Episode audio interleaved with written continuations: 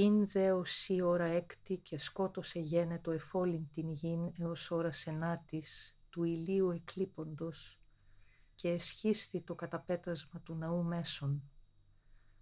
Και φωνή σας φωνή μεγάλη ο Ιησούς είπε «Πάτερ, ισχύρα σου παρατίθενε το πνεύμα μου» και ταύτα υπόν εξέπνευσεν.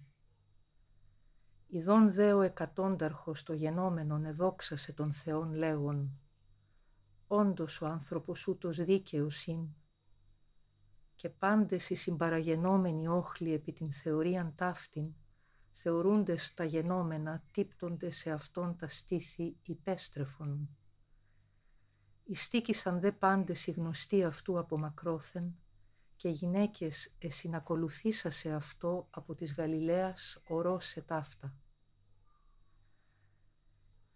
Και ιδού ανήρ ονόματι Ιωσήφ, βουλευτής υπάρχων και ανήρ αγαθός και δίκαιος, ούτως ουκ ειν συγκατατεθειμένος στη βουλή και τη πράξη αυτών, από αριμαθέας πόλεως των Ιουδαίων, ως προσεδέχετο και αυτό στην βασιλείαν του Θεού, ούτως προσελθόν το Πιλάτο ητήσατο το σώμα του Ιησού και καθελών αυτό ενετήληξε συνδόνη και έθηκεν αυτό εν μνήματι λαξευτό ου ουκιν ουδής ουδέπο κείμενος.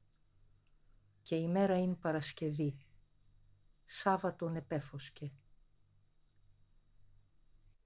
Κατακολουθήσασε δε γυναίκες έτινες ήσαν συνελιληθείε αυτό εκ της Γαλιλαίας, εθεάσαντο το μνημείον και ως ετέθη το σώμα αυτού, υποστρέψασε δε, ητίμασαν αρώματα και μοίρα.